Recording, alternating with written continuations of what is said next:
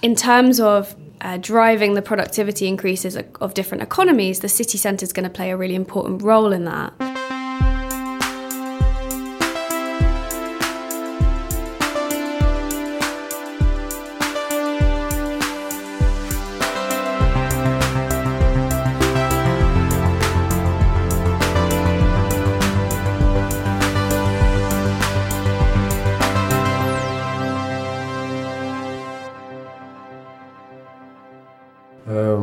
Welcome to Heja Framtiden, uh, Rebecca McDonald. Thank you. Thank you for having me. You are uh, an analyst at uh, Centre for Cities, which is a mm -hmm. think tank in London. Yes. Yeah, so we're a think tank that focuses on urban policy issues. So our mission as an organisation, as a charity, is to uh, improve living standards for people who live or who work in cities across the UK. So what we do is we study um, the 63 largest urban areas in the country. So that's like a collection of cities, but also some large towns. And then we try and understand how their economies are working, what's going well, what's going badly, provide some new evidence on that. But then we also use that and we work with the cities, with academics to um, design policies and then to help them implement them, all okay. with the aim of kind of boosting living standards. Hmm. You're here today at uh, Arvidsson Talks in Stockholm. Mm -hmm. uh, we're at A House, which used to be the architecture school, actually. Yeah. And you are here to uh, talk uh, this afternoon about uh, the development of uh, the British High Street. Yes. Mm -hmm. Can you explain what what a high street is and how it has been transformed? Yeah. So the High Street is. Um, really important to people in, in Britain and I'm sure in Sweden too. It's kind of that that center of your community where uh, you'll pop out when you on the weekend, say, and go for a coffee, go for a restaurant. Um, it's where you meet your friends. It's where you socialize, but also um, more and more it's it's linked to where you work as well, especially in city centres. So it's a real kind of hub in communities and, and that's why the decline of the high street in the UK is such a big topic because people feel really upset and really passionate about the fact that their high streets that used to be thriving are now quite full of empty shops or kind of discount brands. Not the, say, the bakery they used to love has gone, um, some of the shops they used to love have gone, and that's why it's something everyone is talking about. So, what is the reason for this? Uh, yeah, so there's the kind of common narrative in uh, Britain, and especially in the media, is that the rise of online shopping and the fact that like you and me probably like getting our clothes and our shoes and our goods often online rather than going to the high street now. And and the, the kind of narrative is that that's caused the decline of the high street. Um, but what what some of our evidence is showing is that that's not the whole picture and actually that's not the major um, cause of some of the problems. And the reason we know that is because some high streets in the UK are still doing really well. So whereas some are struggling like Newport in Wales, a quarter of um, the high street stores are empty. But then if you go to Cambridge, it's only 7%. So if it was online shopping that was causing this, surely every high street across the country would be struggling because the attractiveness of shopping online is the same whether you're in Cambridge or in Newport.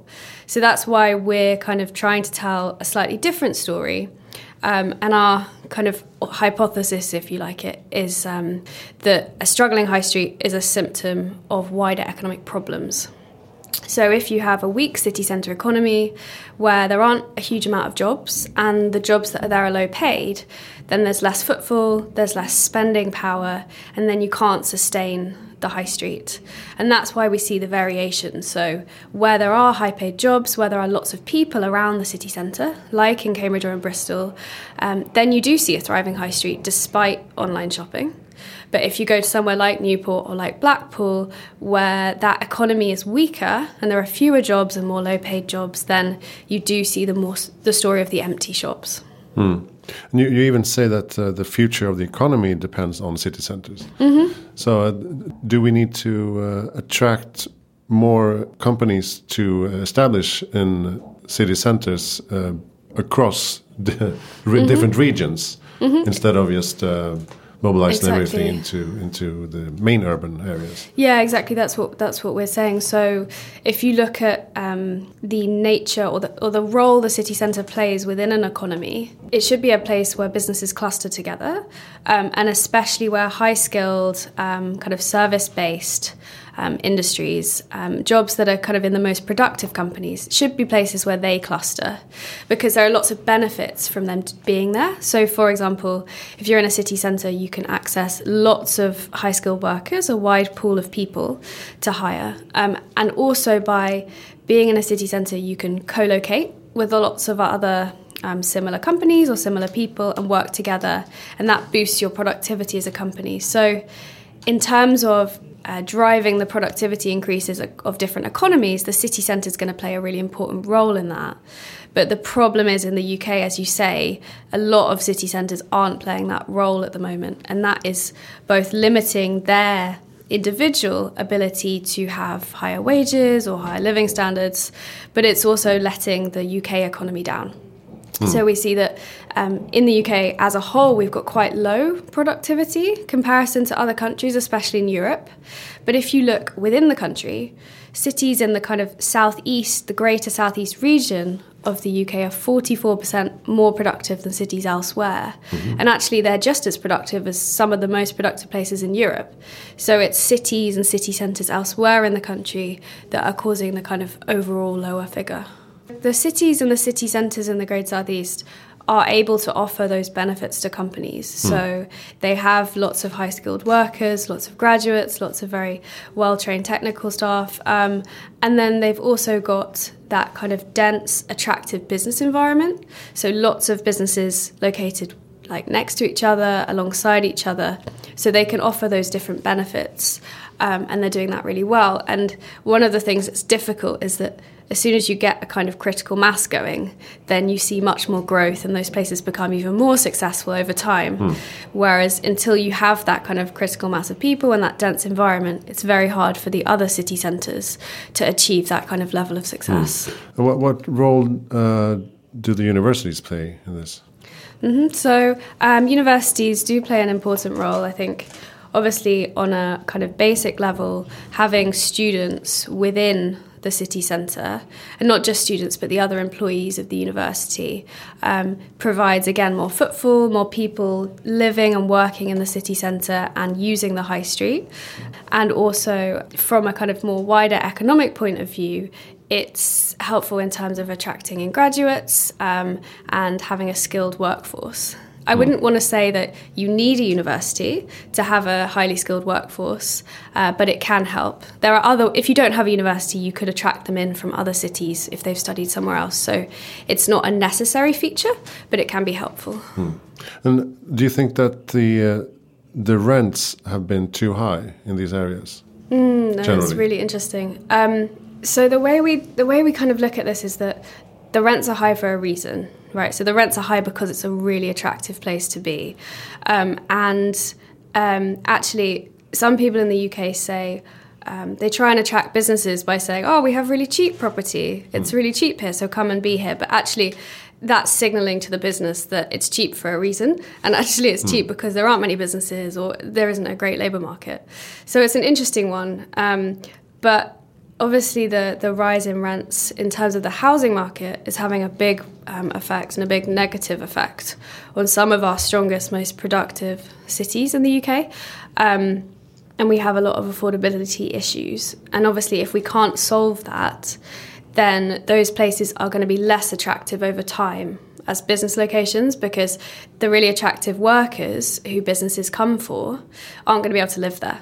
And we're hmm. starting to see some issues in London, for example, and some other cities around London with that, in that companies just can't find people who can afford to live in the city, and that's obviously a big issue. So, um, one of our kind of big policy recommendations for those stronger city economies is you need to deal with this. You need to firstly densify and build more residential space in already built up areas, mm. and then secondly, you you need to um, expand the city. Mm. So we have very strict planning restrictions in UK cities around the city. There's um, what's called the green belt, where you can't build housing. Mm-hmm. And what we're saying is that actually, um, if you want to sustain your kind of high wages and your your growth, you're going to need to start to eat into that space, um, and over time there'll be benefits from that.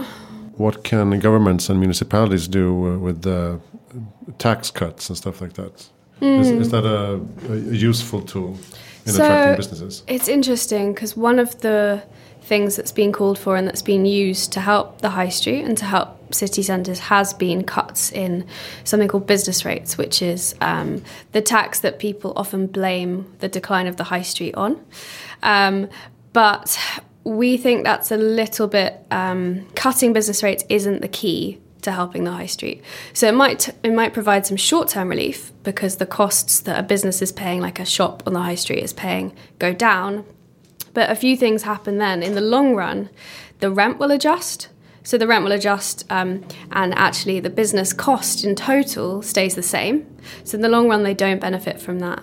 But also, um, I think it's masking the underlying problems. So if a if a shop or a cafe can't pay its tax, there's a reason for that either it's no longer um, fitting what the market wants, or there is a weak economy. There's not enough people around. There's not enough spending power, and that's why it's struggling. So you you would it's better to fix those problems than to um, kind of mask it with a, a kind of short term tax cut. Hmm. So so basically, the solution would be some kind of collaborative effort from uh, the um, municipality and uh, uh, city planners, real estate owners? Mm -hmm. Do we need to get them to talk together with with, with the uh, business owners as well? in order to you know move forward yeah so i think collaboration is definitely helpful one of the things that we're recommending is that urban development um, remodels city centres away from a dominance of retail more towards a diverse mix with more office space, more housing, and more of a focus on food, drink, and leisure and away from the shopping. Mm. And obviously, to do that, will require um, some planning leads, some design leads, but also developers and builders, and you know that the industry itself will be involved in that. So definitely getting them all to talk together and come up with new city centre plans and visions for the space is really important. Um, but I would say it's not just about development and about urban space and changing that. Another thing that's really important is boosting the skills of people in these cities. So, one of the reasons that a lot of city centres aren't attractive to business is that education and training is just not very good. And actually, there's a lot of people who don't have many formal qualifications, don't have the right training. So, at a more basic level, the uh, public sector needs to think about how it can improve the education and the training of its workers.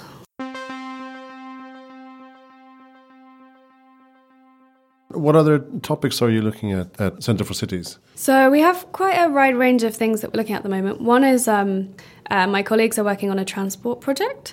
So they're thinking about what um, is needed in terms of upgrading and improving city transport, especially in city centres, to help um, encourage productivity and to attract more businesses in. Um, and that includes thinking about air pollution issues and things like that. Um, another project that we are kind of about to start work on is looking more at the high street and about patterns of consumption in cities. So we're hoping to get some data on uh, from either from mobile phones or from footfall statistics and track where people go within a city centre. Where, do, where like what kind of shop do they go in? How do they spend mm. their money? Um, and better understand patterns of consumption. And does that vary a lot depending on whether you're in London or Cambridge or whether you're in a weaker city like Hull or Doncaster? And those kinds of questions. Mm. Do you think this is uh, a phase that we're going through that e, shopping is um, you know cannibalizing on on the physical retail before there have been any other alternatives. I mean, uh, maybe there will be more like showroom shops mm -hmm. um, using VR or AR to mm -hmm. to help people shop online. Maybe there will be more transformation from retail shops to cafes and restaurants, yes. but that takes time and money. Yeah, exactly. What, what kind of businesses do you see in the future on these in mm. these places? So, so in terms of is it is it a phase? I think the rise of online shopping and that shift. I don't think that's going to end. I think that will continue. I do think it's true that physical shops will probably get better at understanding what exactly customers want from them, hmm. uh, like you say, and be a bit more innovative in that space. And that's great, and that will help them retain some kind of use of the physical side but I think overall there will be more and more of a shift towards the restaurants, the bars, the cafes. Um, and we're seeing that already. So if you compare some of our stronger city centres in the UK, um, they have a much more dominant food, drink, and leisure segment as part of their high street than they do retail. Whereas if you look at the really weak city centres, which have lots of empty stores and shop fronts, then they have much more of a focus on shopping and mm. less of the food and drink and leisure. So the places that are surviving this change um, are already adapting towards that kind of different offer. So I personally, I think that's probably what will happen. So if we mm. fast forward to say 2040, what we'll see is the high street will probably be a bit smaller, um, but it will be less focused on shopping and retail and more focused on places to meet and to socialize. Hmm. Which uh, which could be a, a, good thing. Yeah, yeah, for sure. I mean, if that's what we want and that's what suits us, then that's great and that's fine. And I kind of would like to see that adaptation viewed as a positive thing. Hmm. But obviously, the problem is it comes with a lot of job losses in the retail sector. So we have to be really, really careful and make sure that we can help people transition to some of the new forms of employment that are coming out of this and make sure that the shift doesn't lead to hardship for lots of people in our cities. Hmm. How big is the sort of suburban big box shopping uh, in, in uh, UK? Yeah, so in the past, how long would it be? Maybe 20, 30 years, there was quite a push towards out of town development. And that had a real impact in terms of getting people out of the city centres and causing a lot of the decline. So if you're driving along the motorway or if you're in the outskirts of big cities, there are big retail parks or um, big business parks as well. And that's still a key feature. So it's going to be interesting to see as kind of physical retail shops become less important, how does that affect the out of town stores? Will they still have a very specific role as places where they can house a huge range of bigger items and people still need to, you know, drive to those places and view that stuff? Or will more and more of that move online? So we, we don't have the vacancy figures and data for the out of town stuff, but that's something we'd love to look at because mm. it would be really fascinating to see how that's changing as well maybe transforming more to a warehouse. Uh, yes, yes. So we've already seen a lot more warehouses, distribution centres in the UK. Hmm. Um, obviously, as Amazon and other online shops um, become more dominant, then that's obviously much more in need in terms of space. And in the real estate market in the UK, industrial is seeing a lot of investment, a lot of interest. Hmm. In, in Sweden, um, many of the the city centres are based upon a, a common square, mm-hmm. uh, market square from the beginning. Is that the same in UK? I think it's quite common mm. in the UK. You would have a traditional uh, market square, or you'd have a square where, say, the town hall, um, a theatre, or something like that. Some kind of very key buildings would be centred around that. Um, and we're seeing a lot of cities trying to repurpose that space and to try and make it more of an attractive space because sometimes now it's a bit run down, there's not a huge amount in that square and it's not used very much. Or, like 10 years ago, they stuck a massive road through the middle of it. Mm. That kind of thing is quite common. So now they're trying to pedestrianise those kinds of areas. Um, you know, have movable furniture, host events in that space, and try and make it um, a kind of square that people are proud of and kind of see as their, the middle of their community. Mm. Which it used to be. Yes, so exactly. yeah, exactly.